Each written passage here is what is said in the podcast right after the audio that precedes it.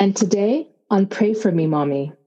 You now, instead of waiting for the police to stop you, you actually stopped the police. So maybe you want to share Yeah. the story So about how you approached a police officer and uh, and some of the things that you discovered when you spoke to them.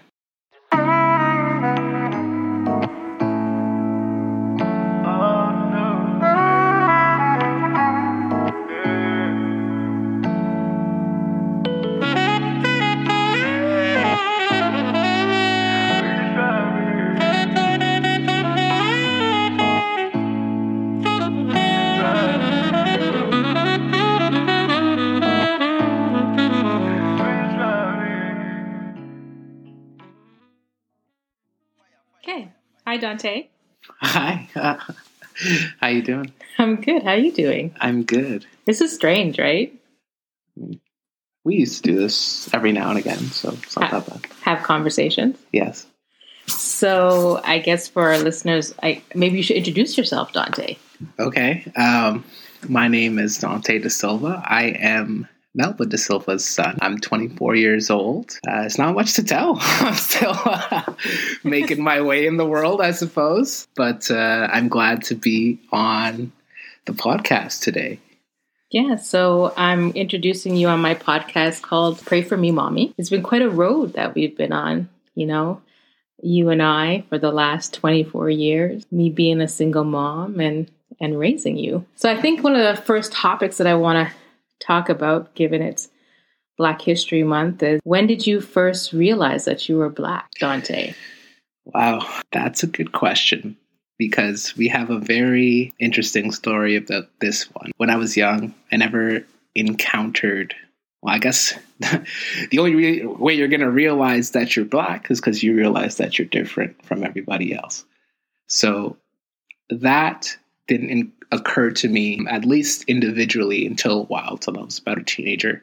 But when I was a kid, and the first time that we went on vacation, well, not one of the first times, one of the first few times we went on vacation to St. Vincent, I noticed that, especially because we live in a predominantly white area most of my life, I noticed there was a lot, a lot, when I say a lot, I mean only, only black people in the area. And my first question to my mom was because I didn't even understand what being black meant as yet. I asked her, uh, Mom, why is there so many brown people here, brown skinned people? And she. I, I remember that day so well. We were in St. Vincent. I think we were in town, in Kingstown, and you turned to me. You must have been six, was young. seven years old. That was like six or seven, maybe. Yeah, maybe maybe seven or eight. and you turned to me and you said, "Mom, why are there so many brown people here?" And I and I, I had to take a step back and I said, "We never had the conversation." And then I realized it was time to have the conversation. How did you remember that conversation? To be honest, I don't really remember it because it's kind of like your whole perspective. Like you think you would remember something like this, but I guess I remember more of the realization more than you explaining it to me. It's like your whole mental shift changes. You know how you view life, like how you experience the people around you. You know, like a lot of things, maybe not right off the jump. You know, obviously it does not make sense. I'm a child, but the more you grow up and the more you have that in the back of your mind, like, you know, I'm black, this person's white, this person's Asian, this person is uh, Indian, you know, like these things, especially in school, they teach you that it's not really a difference. But when we all know the real world is quite the difference between races. And that's something that I learned over the course of growing up after you had told me that. So it was like I was more conscious of it. And I think that's something that Black people learn as they grow up as well is how to protect themselves, you know, how to and how to behave in that environment. How to blend in. Yeah. You get to be conditioned on how to blend in and how to conduct yourself in your environment, I would say. That is, I guess, maybe a lot of you know, some people know it as code switching or whatever. Like, not to say that your parents teach you. Some people do. You know, your parents might give you very distinct things to worry about when you're out and about outside of the safety of the household. You know, what I was, I think for me, especially because I went to a predominantly white school, even in a different language, it's there was very few black people there. Like, there was probably a handful, maybe two black families, including ours and I'm an only child, so the, the, numbers are are slim. So the way you interact with them is is a lot different. But what I value the most, and I I've even told this to my my university friends as I've been growing up, is that I valued even if after I left school and I came back here, I never lost myself. I never questioned who I was. Like some people can get lost in the fact that they're trying to blend in too hard, that they lose their identity as being a black person. But I was thankful that when I came back here, I was surrounded by our culture, music, inspiration. You know, I, I never forgot what it meant to be black, even if I left the house. And that's something I was very fond of. So I want to go back to when you said that identifying brown people, and I corrected you and I said, Dante, the skin tone is brown, but we are black people. And I remember distinctively correcting you at that time. And at the time, I remember how the East Indian mm-hmm. culture referred to themselves as brown. Yeah. And I remember explaining to you the the difference that black people were, even though our skin is brown, that the term is black, and our affiliation is with the our black race. And I was very, very clear and distinct about that. As far as you growing up and yes, going to a predominantly white school, French is a first language, I knew that you were going to be exposed and potentially treated differently. But I never spoke to you about that until one incident happened. And mm-hmm. I don't know if you remember. Do you remember what that incident was? Hello, everyone. My name is Melba Da Silva, CEO of Melty Properties, Inc. We are a company committed to building refined, luxurious, and smart condominiums located in St. Vincent and Grenadines, the gem of the Caribbean. Melty Properties has combined a passion for interior design, business acumen, and expertise in the field of hospitality and project management to bring to fruition this unique vacation home experience, Green Rocks, a luxury boutique condominium. Green Rocks is a six unit luxury boutique complex located in the Villa Beach area within close proximity to the beach, restaurants, nightlife, and a short drive to the downtown core. The lock and leave policy allows you to come and go at your leisure. The executive residence has a remarkable view of Canash Beach, popularly known as White Sand Beach, and as far as the Grenadines Islands on a clear day. Green Rocks homeowners may customize and satisfy all their needs while visiting. We pride ourselves in offering our residents and their guests exemplary service. Our standards of excellence, married to the delights of the beautiful St. Vincent and the Grenadines, will refresh and recharge you. Visit us at www.greenrocks.net. Thank you for listening.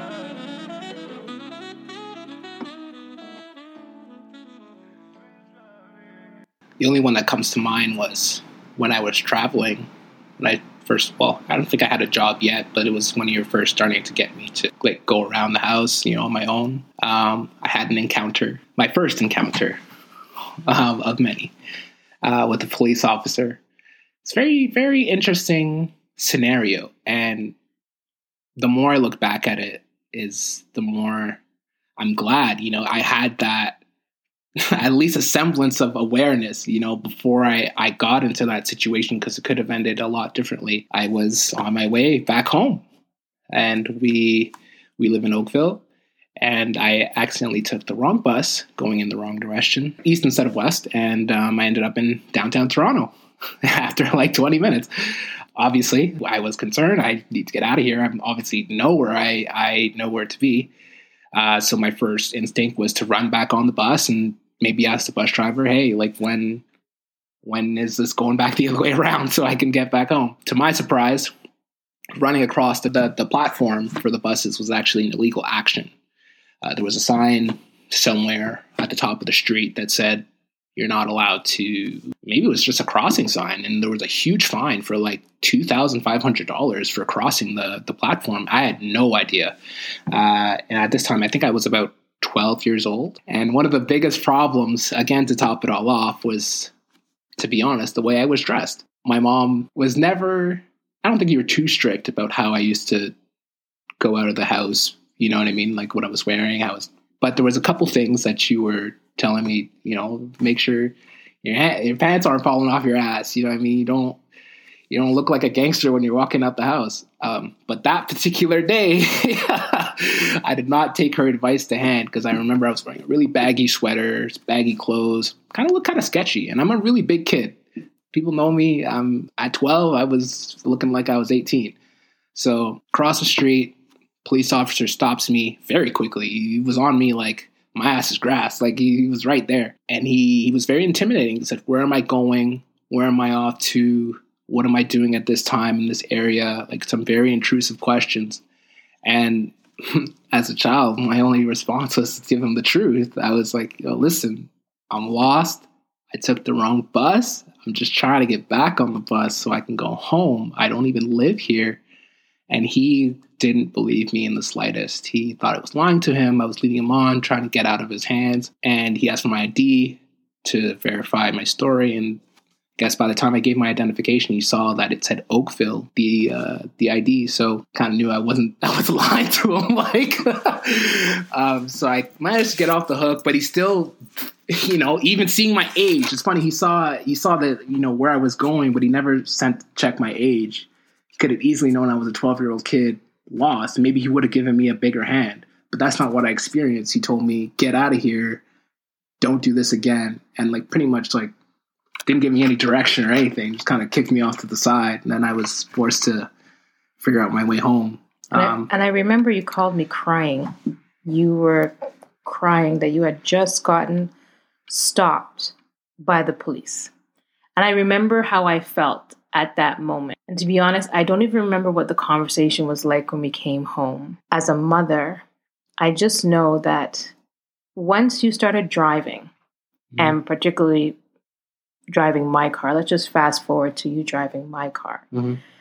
And the the countless times that every time you drove my car, every time, I, whether I gave you the car to pick me up from the train station, from the airport, whether I left the car with you while I was traveling.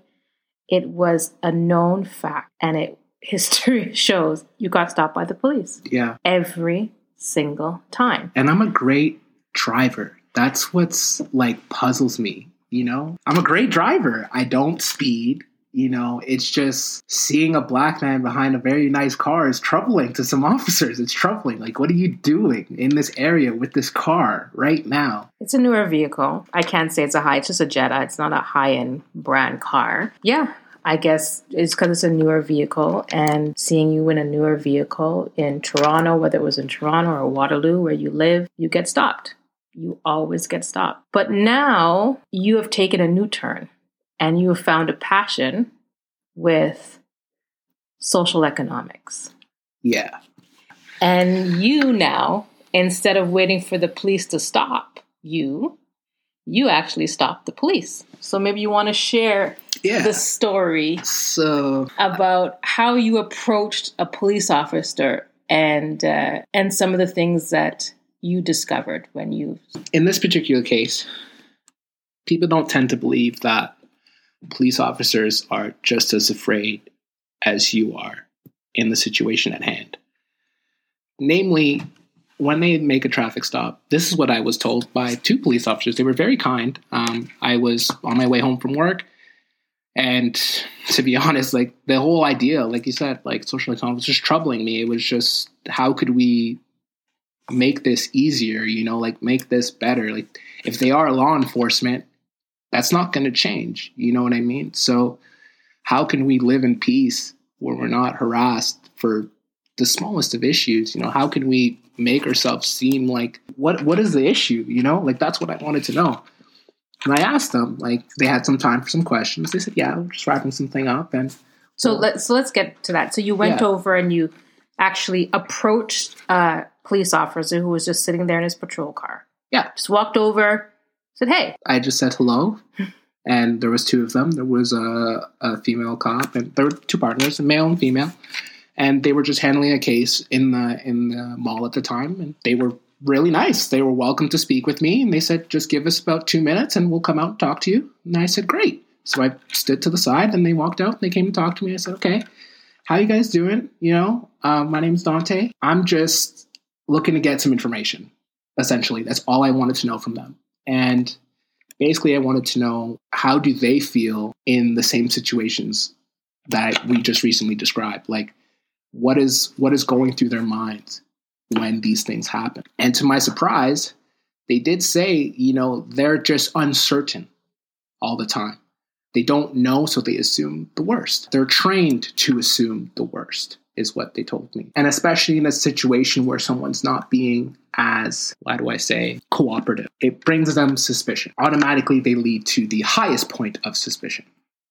Because why are you not cooperating? I asked them, how can us as civilians make it easier for them, you know, to not act that way, not jump to the aggression part of the, the traffic stop? Like, that should be your last option is to arrest someone, put your hands on them, get violent. It should be the last option in someone's approach in those situations.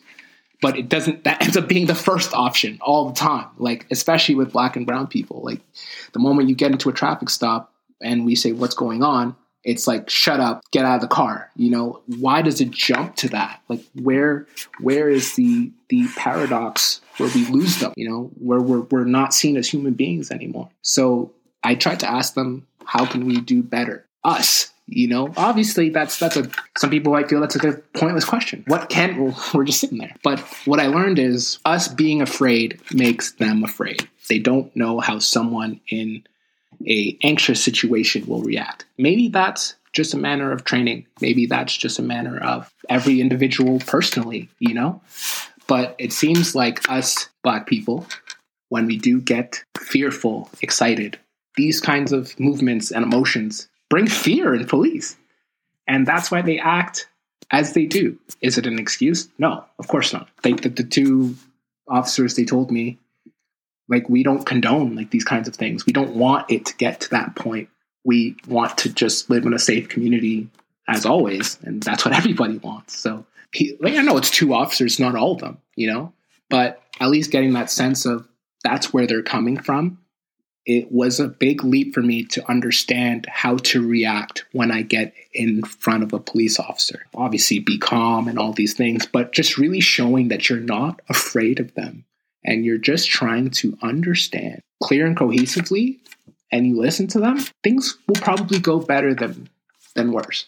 Follow their instructions. Follow their instructions maybe they might seem unreasonable, but it's better than the alternative because if you don't follow their instructions, they will become suspicious and then they will do things that they do against suspicious people. So, how did these police officers, after you had this conversation with them, how do you think they perceived you coming to them and ask questioning them about this? I'd like to think that some police officers want, like they said, they want to have a safer, more stable community. Where the disparity is, is that we think that they're being villainous, they think we're being villainous. So I think it takes both parties to come together to create something where they can live in peace. Like, you know what I mean? I, I, I know all we want is to be free, to be at peace. And I don't know if every cop is power hungry to beat someone down. You know what I mean? If that's the case, then eventually we'll weed those ones out. But this is this is a case where we need to protect ourselves and know how these people are reacting based on our actions. You can only control what you do. You can't control someone else. They're only going to do what they're trained to do. And that's is written in their rule book. So they're every every step of the way. Like look at what happened with George Floyd.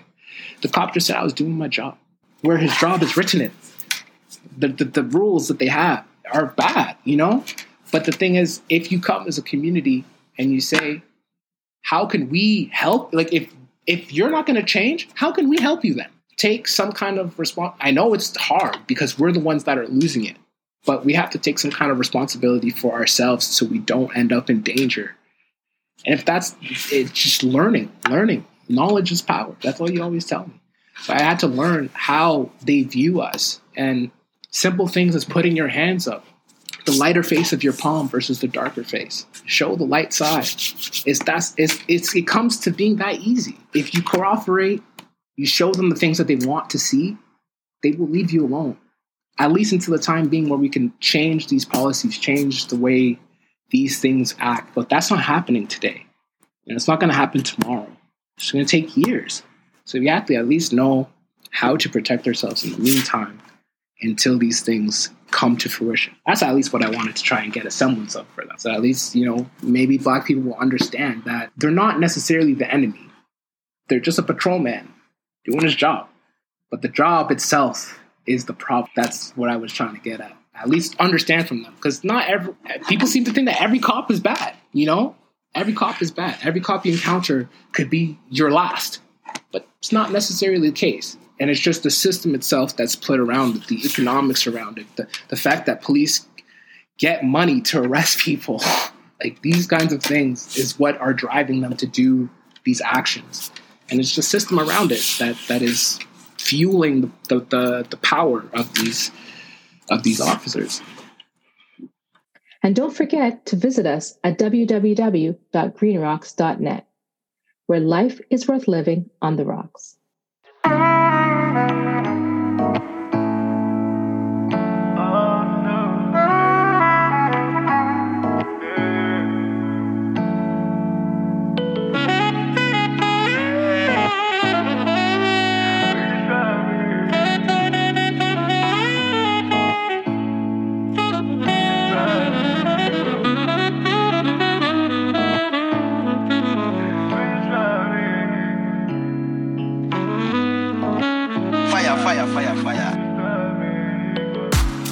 Why do you kill our people?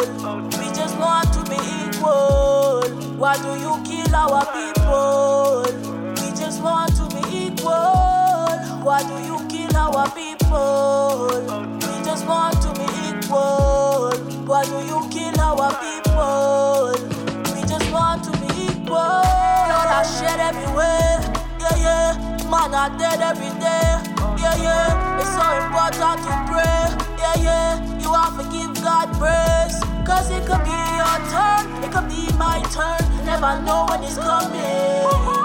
It could be your turn, it could be my turn. Never know when it's coming. Them kill a brother in the street with no sympathy. Like the man nobody that have a family. Trigger happy federal, bad mind police. Serve and protect, tell me where is the peace? Peace in my heart, peace in my soul, peace in my mind. Every day me just a grind, success they on my mind. Tell them sooner my time, try what over my life, them what over my life. So me pray with a 45. Why do you kill our people? We just want to be equal. Why do you kill our people? Just want to be equal. Why do you kill our people? We just want to be equal. Why do you kill our people?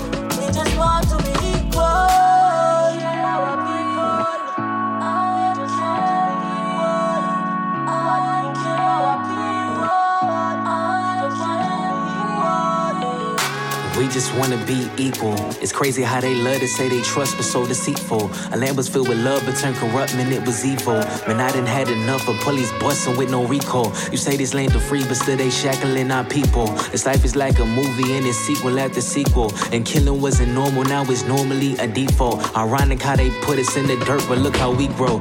Now I'm saying Black Lives Matter. This for my grandmothers and all the will they passing us will not pass it. A piston I'ma snap like cameras. Cause I'm mad at the ones who saying all lives matter. Yeah, all lives matter. But you don't understand my battle and all my shackles. I'm faced when I'm the best on faculty, worst in salary. This just baffles me. I'm perplexed, injects insanity. Pain kills gradually. Floyd, they on his neck cause casualty. Is it through black men it's a battle? You slaving in the physical, your mental is a gallows. And just because my color wanna pull up on my shadow. I'm here to stay. Ain't no much as a kid, but I know this as I grow. I see the cycle never ends. This world is full of sin. Police pull up at the hood, they seeing someone suspicious, so they pull up with them clips. That's the day my brother died. Ain't been the same man ever since.